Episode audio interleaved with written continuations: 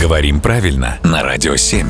Володя, доброе утро. Доброе утро. Люди сейчас многие сидят дома, делать особенно нечего, и можно писать, например, в различные социальные сети.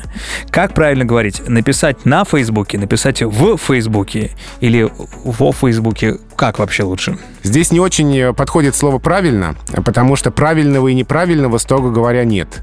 А норма формируется еще только на наших глазах, мы, в общем, все в этом участвуем. А можно объяснить употребление на Фейсбуке как на странице в этой социальной сети, а с другой стороны в сети и в сети и так и так правильно, как в сети, так и в Фейсбуке.